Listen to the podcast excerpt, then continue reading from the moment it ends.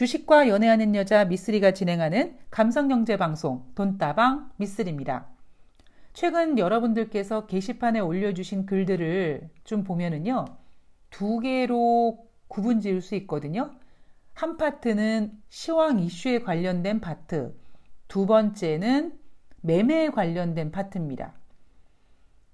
주식 투자는 시황도 알아야 되고, 매매하는 것도 알아야 되고, 어찌 보면 다 같은 것처럼 보이지만 제가 결론 내린 바로는 약간 결이 다릅니다.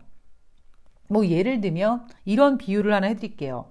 어떤 청취자님께서 게시판에 미쓰리 나는 돈다방 미쓰리를 들으면 음, 언제 매수를 해야 될지 매수 타이밍을 못 잡겠어. 뭐 매수 타이밍 좀 이렇게 좀 잡아줄 수 없니? 뭐 이런 글을 올려주셨습니다. 제가 만약에 방송에서 여러분, 여러분 있죠? 아, 지금 코스피가 겁나게 빠지고 있네요. 이런 이런 악재 때문에 빠지고 있는데요. 뭐 이런 악재만 있습니까? 숨겨져 있는 이런 호재도 있으니까 뭐 지금쯤 한번 매수를 해보세요. 라고 멘트를 한다고 치면 어떤 일이 벌어질까요? 코스피와 코스닥에 상장되어 있는 종목들이 합쳐서 수천 개입니다. 그 수천 개 종목들이 지수가 올라가면 다 같이 올라가 주면 좋은데요. 그렇지 않거든요.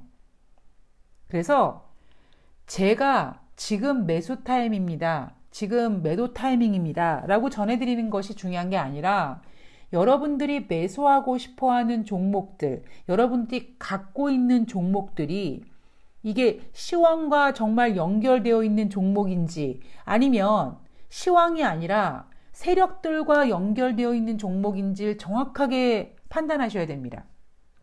제가 방송에서 저는 여러분 한 번도 삼성전자 현대차를 매매해 본 적이 없습니다. 저는 주식을 굉장히 괴팍하게 배워가지고요. 전 지금도 제가 뭐 이렇게 종목을 드리거나 아니면은 뭐 제가 관심 있게 보는 종목들은요, 시황이랑 상관이 없는 종목들입니다. 정말 가끔씩은요, 막 시황이 아래로 곤두박질 칠 때 관심 종목들이 막 상한가 가고 이럽니다. 제가 방송에서 그리고 큰 시야를 보기 위해서 이슈를 점검해 드리고 그리고 방송에서 여러분들께 제가 드리고 싶은 메시지는 여러분 불나방처럼 뛰어들지 마시고요. 지금 호재만 있는 게 아닙니다. 악재만 있는 게 아닙니다라는 것. 다른 것들도 체크하시라는 그런 메시지를 전달하고 싶어서 방송에서 이렇게 이슈를 다뤄드리는 거고요. 실질적으로 주식 매매는요, 또 다릅니다. 제가 실전 매매 trading 강사를 하는데요. 어, 여러분들께서 방송에서 그 커리큘럼 좀, 이렇게 좀 풀어봐. 라고 하시는 분들도 계실 텐데, 아, 안 돼요. 왜냐하면 첫 번째는 솔직하게 아까워요. 제가 진짜 20대 후반과 30대의 제 인생을 미쓰리의 가장 좋을 때를 정말 다 투자해서 얻어낸 커리큘럼이거든요. 물론 제가 뭐 인류애가 막 이런 인류애가 갑자기 막 생겨가지고 방송에서 푼다고 해도 안 됩니다. 왜 안 되냐면 대부분 투자자들이요. 주식을 되게 쉽게 생각하고요. 그리고 노력하려고 하지 않습니다. 제가 어떻게 하느냐고요? 제가 그동안 안 해봤겠습니까? 저한테 주식을 가르쳐 주십시오. 뭐, 이렇게 찾아온 사람들을 대상으로 제가 테스트 안 해봤겠습니까? 테스트가 아니죠. 정말 저는 진심을 다해서 가르쳐 주고 싶었지만, 못 따라와요. 안 따라와요. 생각이 딴 데가 있어요. 뭐, 예를 들면 이런 거예요. 하나 간단하게 예를 해드리면, 어, 주식 공부하실 때는 주식 하시면 안 됩니다. 라고 하잖아요. 그러면 그분들이 큰일 난 하늘이 무너지는 것 같은 표정을 짓습니다. 왜요? 지금 이렇게 시장이 좋은데 이렇게 시장이 좋을 때 돈 벌어야죠. 안 되는 거예요. 그래서 나중에 어, 기회가 되면 예, 기회가 되면 뭐 제가 늘 말씀드리지만 돈다방 미스리 방송이 안 되면 저는 정말 제 팬분들 모시고 저의 매매 원칙과 예, 저와 결이 비슷한 분들, 예, 같은 분들을 모시고 완전히 그냥 폐쇄된 예, 모임을 만들 거라고 제가 말씀드렸잖아요. 그럼 언젠가는 그 예, 커리큘럼을 풀 수 있는 날이 오지 않을까, 뭐 그런 생각도 한번 해봅니다. 자, 어쨌든 제가 지금 돈다방 미스리를 통해서 전하고 싶은 메시지는 딱 한 가지입니다. 그리고 제가 딱 한 가지 메시지를 이렇게 계속 전해드리는 이유는요. 사람은 쉽게 바뀌지 않거든요. 그죠? 그리고 저는 20년 동안 그렇게 바뀌지도 않는 개인 투자자들, 그리고 물갈이가 돼서, 아, 이제 좀 새로운 투자자들이 들어왔는데 이 사람들은 좀 달라지려나 했는데 절대 달라지지 않는 그들을 보고 내린 결론입니다. 그래서 계속 반복적으로 세뇌를 시키는 거예요. 여러분, 시장에는요, 비슷한 비율로 호재와 악재가 분포되어 있습니다. 근데 그들이 스포트라이트를 비치는데 그 스포트라이트가 비춰지는 그곳에 호재만 만발한다면 집 팔고 땅 팔고 빚내서 투자하지 마시고 보이지 않는 악재들 점검해 보시고 그들이 비추는 곳이 내일 당장 지구가 멸망할 것 같은 악재라면 거기에 불나방처럼 모든 영혼과 자산을 때려 넣어 손해 보지 마시고 손절하지 마시고 반대 매매, 뭐 악성 매물 여기에 여러분들 물량을 담지 마시고 잘 견뎌내시고 이겨내셔서 보이지 않는 호재들을 찾아서 여러분들이 만약에 주식을 갖고 계시면 그 보이지 않는 호재로 이겨내고 기회를 만들어내고 현금 가지고 계신 분들은 어 그래 그럼 어 지금 멸망할 것 같다고 해서 다른 사람들이 다 팔면 난 지금쯤 한번 사볼까 하는 기회를 만들어 가시라는 겁니다. 자 오늘 돈다방 미스리는요. 3월 1일 3월의 첫날 뉴욕 증시 마감 현황 체크해 보도록 하겠습니다. 자 상승했죠? 제가 여러분들께 앞선 방송에서 어떤 증권사 전문가들이 이렇게 얘기하더라. 당분간 국채 금리 때문에 변동성에 노출되어 있다. 그런데 미스리가 생각했을 때는 특히 3월 초 이번 주에는 국채 금리가 조금 고개를 숙일 것 같다라고 했습니다. 기가 막히죠. 예. 제가 진짜 뭐 점쟁이 빤스를 훔쳐 입어서 이렇게 기가 막히겠습니까? 아니에요. 제가 여러분들한테 지금 계속 세뇌해드리고 있는 이거를요. 저는 매일매일 제 스스로 단련을 한 겁니다. 상승했습니다. 뉴욕 증시. 다우지수가 1.95%, S&P 500이 2.38%, 나스닥이 3% 상승했습니다. 자, 이날 이슈는 미국 국채금리 동향, 경제지표, 연준 인사들 발언들이라고 합니다. 그런데 미쓰리는 부양책 이야기를 했죠? 여러분, 아직까지 살아서 이렇게 꿈틀꿈틀 움직이고 있는 1조 9천억 달러 부양책이 있어요. 예. 그리고 이 부양책이 오히려 잘 진행이 되면 국채 금리를 상승시킬 수 있는 요인도 될 수 있습니다. 그러니까 지금 시장의 화두는 뭐냐면 국채 금리 상승을 좀 억제하기 위해서 과연 어떤 노력들을 하느냐. 그런데 지금 1조 9천억 달러 부양책이 있거든요. 그럼 단순하게 생각하면 아, 1조 9천억 달러 부양책 이거 이제 다 되면 가결되면 더 경제가 좋아져서 국채 금리가 막 올라가는 거 아니야? 이렇게 생각할 수 있거든요. 그러니까 지금 시나리오를 잘 짜서 국채 금리는 약간 고개를 숙이게 하고 그리고 1조 9천억 달러는 문제없이 잘 체결되게 결의되게 돼서 주식 시장을 잘 이렇게 순행하게 만들어야 되거든요. 거기에 필요한 전제 조건이 바로 부진한 경제 지표라고 말씀을 드렸습니다.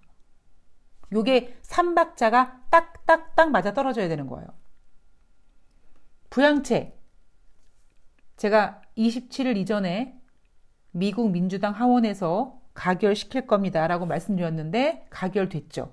이건 뭐 제가 정확하게 맞힌 게 아니라 이건 당연히 가결될 거였습니다. 자, 상원에서 지금 논란이 되고 있는 최저임금 인상안에 대해서 민주당은 그래? 그럼 그것만 쏙 빼고 뭐 나머지 법안을 통과시키지 뭐. 어이 상원 니네가 이 최저임금 인상안에 대해서 딴지 걸어가지고 시간을 끌라 그래? 그럼 우리는 그것만 쏙 빼놓고 하지 뭐. 이렇게 진행 중입니다. 낸시 펠로시 하원 의장의 말에 따르면 3월 중순에 상원까지 최종 법안이 가결돼서 그때까지 재료가 남아 있는 게 원칙적이지만 주식은 그렇지 않다라고 했습니다. 예, 빨리 소진되고 이미 재료로 써였기 때문에 지금은 1조 9천억 달러 부양책이 화라처럼 팔짝팔짝팔짝 뛰는 게 아니라 그냥 꿈틀꿈틀 지렁이 움직이듯이 움직이는 재료입니다. 그러나 죽은 건 아니라는 거죠. 국채 금리를 보면은요. 10년물 국채 금리가 1.43% 수준에서 거래되었다고 합니다. 자, 지금 글로벌 미션은 뭐라고요? 국채 금리를 낮춰랍니다. 리치몬드 연방은행 총재가 긍정적인 경제 전망을 고려하면 채권 금리의 상승이 놀랍지도 않다. 금리 상승이 경제를 제약하지는 않을 것이다. 이런 얘기 해도요, 국채 금리는 귀등으로도 안 듣습니다. 여러분 지난주에 보셨잖아요. 제롬 파월 연준 의장이 여러분 금리 인상하려면요 한참 멀었어요 라고 해도 국채 금리가 올라갔거든요. 그래서 제롬 파월 연준 의장이 그거 안 되겠는데 조금 더 강력한 거, 좀 구체적인 수치가 필요한데 그래서 그 다음 날 여러분 금리 인상까지 3년 걸려요 라고 하니까 그때서야 국채 금리가 조금 얌전해졌습니다. 지금 그런 지경인데 리치먼드 연방은행 총재 따위가 긍정적인 경제 전망을 고려하면 채권 금리의 상승이 놀랍지 않다? 이게 뭔 의미가 있습니까? 골드만삭스에서는요. 10년물 국채 금리가 2.1%까지 올라가기 전에는 주식에 큰 위협이 되지 않는다라고 했습니다. 그리고 JP 모건에서는요, 앞으로 국채 금리가 더 높게 움직이겠지만 주식에는 나쁘지 않은 신호라고 했습니다. 근데 지난주에 뱅크 오브 아메리카는요, 2월 24일 날 올해 10년물 국채 금리가 1.75%까지 올라갈 수 있다라고 전망하면서 건강하지 못한 금리 상승이 발생할 위험이 있다라고 했습니다. 단순히 골드만삭스가 2.1%뭐 JP 모건이 더 갈 수 있다 이런 멘트가 중요한 게 아니라 뱅크 오브 아메리카가 얘기한 건강하지 못한 금리 상승이라는 거죠. 왜? 지금 금리 상승 이슈가 불거지면 증시가 올라갈 수 없거든요. 그렇다고 경제가 지금 호황이냐? 그렇지 않거든요. 코로나19가 종식이 됐습니까? 아니거든요. 지금 뭔가 과도기적인 상황. 코로나19가 막 확산됐다가 뭐 계절적인 요인이든 미국 같은 미국 같은 경우는 마스크를 써서 확진자 수가 줄어들고 백신 접종이 진행되고 이제 날씨도 좀 따뜻해지고 그동안 부양책 때문에 경제 지표도 조금 좋아지는 정도가 지금 현재 상황이지 지금 미국이 솔직히 뭐 금리 인상을 한다 안 한다라는 거를 제일 상황이 아니거든요. 근데 누가 지금 이렇게 만들었습니까? 예, 시장에 풀린 유동성이 자꾸 연준의 등을 떠미는 거죠. 그래서 제가 올해 인플레가 이슈가 될 겁니다라는 거를 여러분들께 전망해 드리면서 여기서 말하는 인플레는 연준이 우리 금리 인상해야 될 것 같아요. 다음 달 FOMC에서 고려해 보고 있어요. 이런 얘기 하지 않아도 오히려 연준 위원들이 아 무슨 금리 인상이야 아니야 라고 이렇게 손사래를 쳐도 이미 시장에서는 아, 금리 인상 할 것 같은데 해야 되는 거 아니야? 이렇게 심리적인 부담을 주기 때문에 그게 문제가 될 거다라고 얘기해 드린 거죠. 자, 이날 발표된 경제 지표는요. ISM에서 발표하는 2월 달 제조 PMI 지표 1월 달에 58.7이 나왔는데 2월 달에 60.8로 전월 대비 상승했습니다. ISM뿐만 아니라 IHS 마키서 발표하는 2월 달 제조 PMI 지표는 1월 달에는 59.2가 나왔는데 2월 달에는 58.6으로 하락했습니다. 1월달 건설 지출 전월 대비 1.7% 증가했습니다. 미쓰리가 이번 주 쓴 시나리오는 뭐냐면 국채금리가 고개를 떨궈야 되고 국채금리가 고개를 떨구려고 하는데 아, 자꾸 백신 접종도 원활하게 잘 진행이 되고 1조 9천억 달러 부양책도 잘 진행이 되고 이거 국채 금리가 고개를 떨굴 만한 일이 없는 거죠. 그러니까 이때 필요한 게 뭐냐? 경제 지표다. 특히 제조업 지표라든가 고용 지표라든가 예, 이런 것들 경제 지표를 좀 낮춰놔야 된다. 글쎄요, 저는 뭐 제가 신이 아닌 이상 이번 주 3월 5일 날 발표하는 미국의 고용 지표 어떻게 나올지 모르겠습니다만 어쨌든 제 생각엔 제가 만약에 보이지 않는 어떠한 손이라면 그래서 지금 이 경제 시나리오를 쓴다면 만약에 전월 대비 고용 지표가 잘 나와도 눈높이를 높게 만들어서 에이 시장 전망치보다 안 좋아. 아직 경제 그렇게 뭐 막게 막 인플레 걱정할 정도로 그 정도는 아닌 것 같아. 이렇게 막 소설을 쓰면서 국채 금리를 누를 가능성이 있지 않겠는가라는 것이 저의 생각입니다.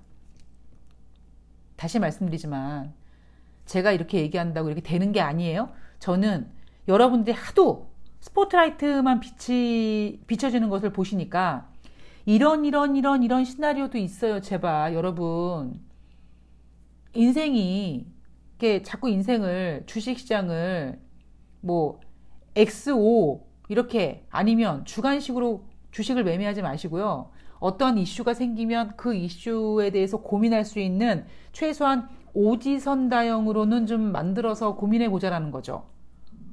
예, 제가 수능 1세거, 1세대거든요. 1세대가 아니죠. 제가 수능 제일 처음 본 사람입니다. 근데 우리 때부터 이제 예, 보기가 다섯 개가 생겼거든요. 보기가 다섯 개가 생겼는데 더 골 때리는 건 뭐냐면 답이 한 개가 아니에요, 또. 답을 두 개를 찾으라고 했습니다.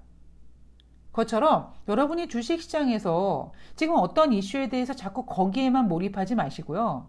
답이 두 개가 될 수도 있고요. 최근 여러분들께서 최근 그러니까 최소 여러분들께서 어떤 이슈에 대해서 그럼 앞으로 주식은 예측하는 게 아니라 대응하는 거니까 대응하기 위해서 필요한 거는요. 여러분들이 다양한 아주 많은 시나리오 가능, 그러니까 경우의 수를 가지고 계셔야 된다는 겁니다.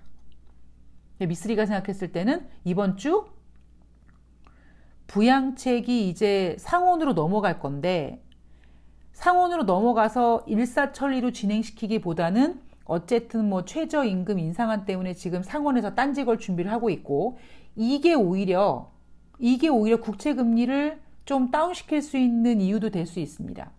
그런데 단순하게 생각하면 1조 9천억 달러 경제 부양책이 경기 부양책이 국채 금리를 상승시킬 수 있는 요인도 될 수 있거든요. 그래서 이걸로 혹시 증시가 몸살을 앓을까봐 국채 금리를 좀 다운시키려고 하는 그 큰 재료가 부진한 경제 지표고 부진한 경제 지표 어떤 게 있나 봤더니 이번 주에 제조업 지표와 고용 지표가 발표가 되는데 만약에 설령 전월 대비 잘 나온다 손 치더라도 만약에 시장을 좀 안정시키고 국채 금리를 상승시키지 않으려, 않으려 한다면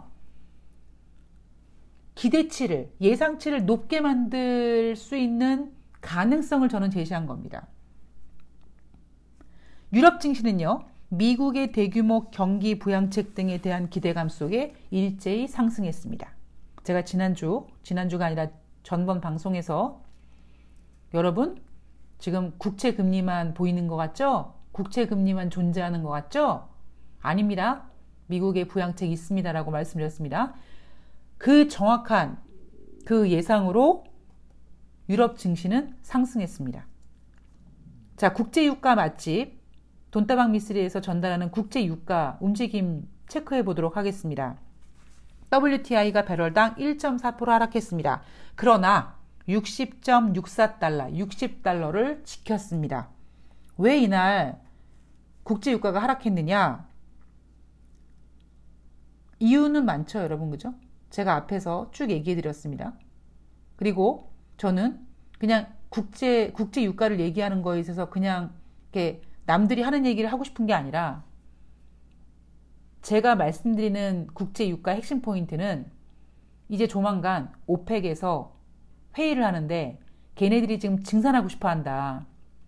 만약에 지금 WTI 기준으로 60달러 아래로 내려오면 증산 입도 뻥끗 못 하거든요.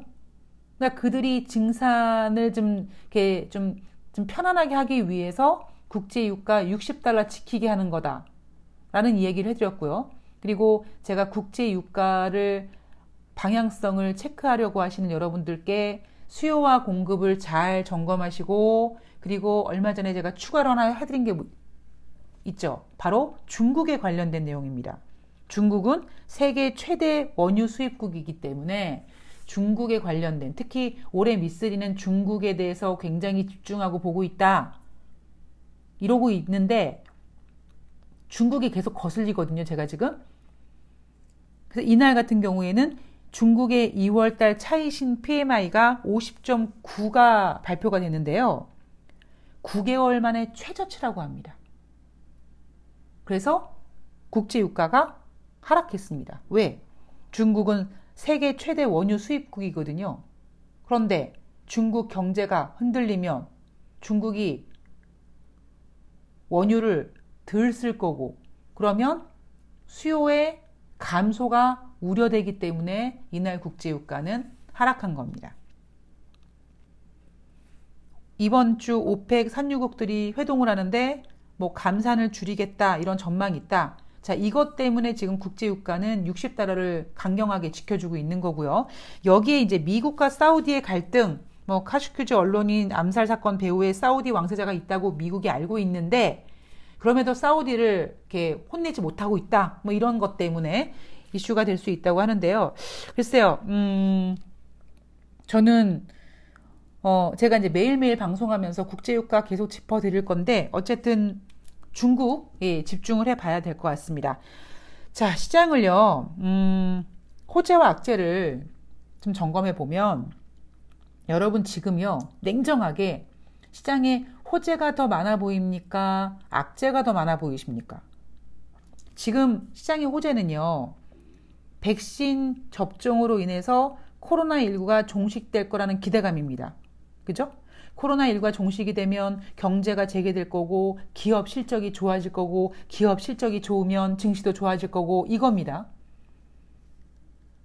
뭐 특히 3월 1일 같은 경우에는 미국 보건 당국이 존슨앤존슨 백신의 긴급 사용 승인하면서 우리가 그렇게도 바라고 원하는 코로나19 종식이 조금 더 앞당겨 줄 수도 있다. 그런 기대까지 가능하게 했죠. 거기에다가 미국의 1조 9천억 달러 부양책이 있는데 이 부양책이 만약에 재료로서의 소진이 다한다면 조 바이든이 지금 제시하려고 하는 부양책이 또 하나 있습니다. 바로 3조 달러 인프라 투자입니다. 자, 그렇다면 지금 시장의 악재는 뭘까요? 시장의 악재? WHO에서 이런 얘기를 합니다. 올해까지 코로나19 사태가 종식되기 어렵다. 이거 무슨 얘기입니까? 옌병을 그렇게 접종을 해도 백신 접종을 열심히 해도 집단 면역 정말 잘 우리가 원하는 대로 계획하는 대로 생겨야 되고 또 하나 변종 바이러스까지 효과가 있어야 되고 우리가 접종하는 이 접종 백신이 백신 접종이 변종 바이러스까지 이겨낼 수 있는 효력이 있어야 되는데 사실 아직은 잘 모르거든요. 게다가 전 세계 신규 확진자 수가 지금 7주 만에 증가세로 지금 전환됐다고 하죠. 여기에다가 미국 국채금리, 건강하지 못한 미국의 국채금리가 지금 상승하고 있습니다. 만약에 여기서 경제 지표까지 막 더디면 어느 순간에는, 어느 순간까지는 미국 국채금리 상승을 잡아주는 역할을 하겠지만 다시 원위치, 산책 가는 강아지 세 가지 시나리오를 돌아본다면, 어? 증시는 저기가 있는데 왜 경제 지표가 계속 제자리야? 왜 실물 경제가 이래? 하물며 이러다가 이제 뒤로 백하는 경우도 생길 수도 있다라는 겁니다.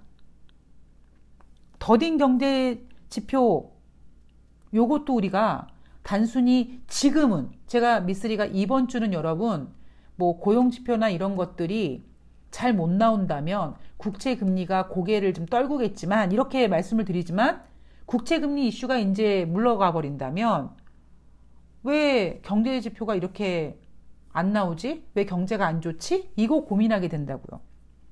여기에다가 미스리가 지금 올해 가장 중점적으로 보고 있는 예, 중국 경제입니다. 중국 경제 안에는 미국과의 패권 전쟁까지 같이 포함되어 있습니다. 이 부분은요, 제가 이렇게 쉽게 이렇게 딱 얘기하는 게 아니라 앞서도 한번 말씀드렸듯이 계속 제가 데이터를 체크를 해야 되고 흐름을 봐야 되고 제가 고민을 해야 되는 그래서 고민하는 그 결과가 나오면 이제 그때 그때 방송에서 여러분들께 전해드려야 될 내용인 것 같습니다. 그리고 그냥 하나 조심스럽게 체크해 보자면, 예, 여러분, 어, 일본의 자연재해, 요것도 우리가 악재 리스트에 하나는 담아 놓으셔야 됩니다. 2011년인가요? 2011년 어, 3월 11일로 기억하고 있는데 제가 그때 머니투데이 방송 방송하고 있을 때인데 그때 막 그 일본에 막 지진 나고 막 그냥 해일이 막 오고 막 그걸 제가 보면서 되게 무섭더라고요. 근데 얼마 전에 지진이 일본에서 또 비슷하게 예, 발생이 됐고 또, 또 발생될 수 있을 거란 신호가 왔잖아요. 여러분, 그렇게 일본 같은 나라가 또 그런 자연재해가 오면 세계 경제 성장률 당연히 또 떨어집니다. 예. 산책하는 게 시나리오, 열심히 견주가 열심히 실물 경제가 앞서가는 증시를 따라가고 싶어 해도요. 그런 자연재해 하나 나와가지고 아이고 일본의 경제 성장률 후퇴하네. 일본의 경제력이 세계 글로벌 증시의 몇 몇인데 그럼 전반적으로 증시가 경제가 이렇게 얘기 나오면 증시가 앞으로 못 경제가 앞으로 못 갑니다. 여러분들께서 안 일어나면 좋겠지만 예, 주식은 예측하는 게 아니라 대응하는 거고 대응하는 거는 우리 한낱 인간이 한낱 인간이기에 할 수 있는 최고의 예, 능력 생각입니다. 이런 일도 생기지 않을까? 이런 문제도 있지 않을까? 생각할 수 있는 모든 재료들을 담아서 호재 리스크에 체크해두고 악재 리스크에 체크해 두셔야 된다는 거죠. 호재는요, 주식하시는 분들 많을수록 좋습니다. 그렇기 때문에 호재와 악재 리스트 잘 체크해 두시고요. 그리고 그 호재와 악재 체크리스트에는 주식은 모든 재료를 땡겨서 쓴다라는 것까지 적어 두셔야 됩니다. 예, 그렇게 꼼꼼히 잘 체크하시고 점검하셔서 우리 3월에는 시장을 잘 한번 이겨낼 수 있는 시장과 잘 한번 예, 연애할 수 있는 그런 한 달이 됐으면 좋겠습니다. 저는 오늘 방송은 여기까지고요. 또 내일 더욱더 좋은 내용으로 찾아뵙도록 하겠습니다. 오늘 화이팅 하시고요. 고맙습니다.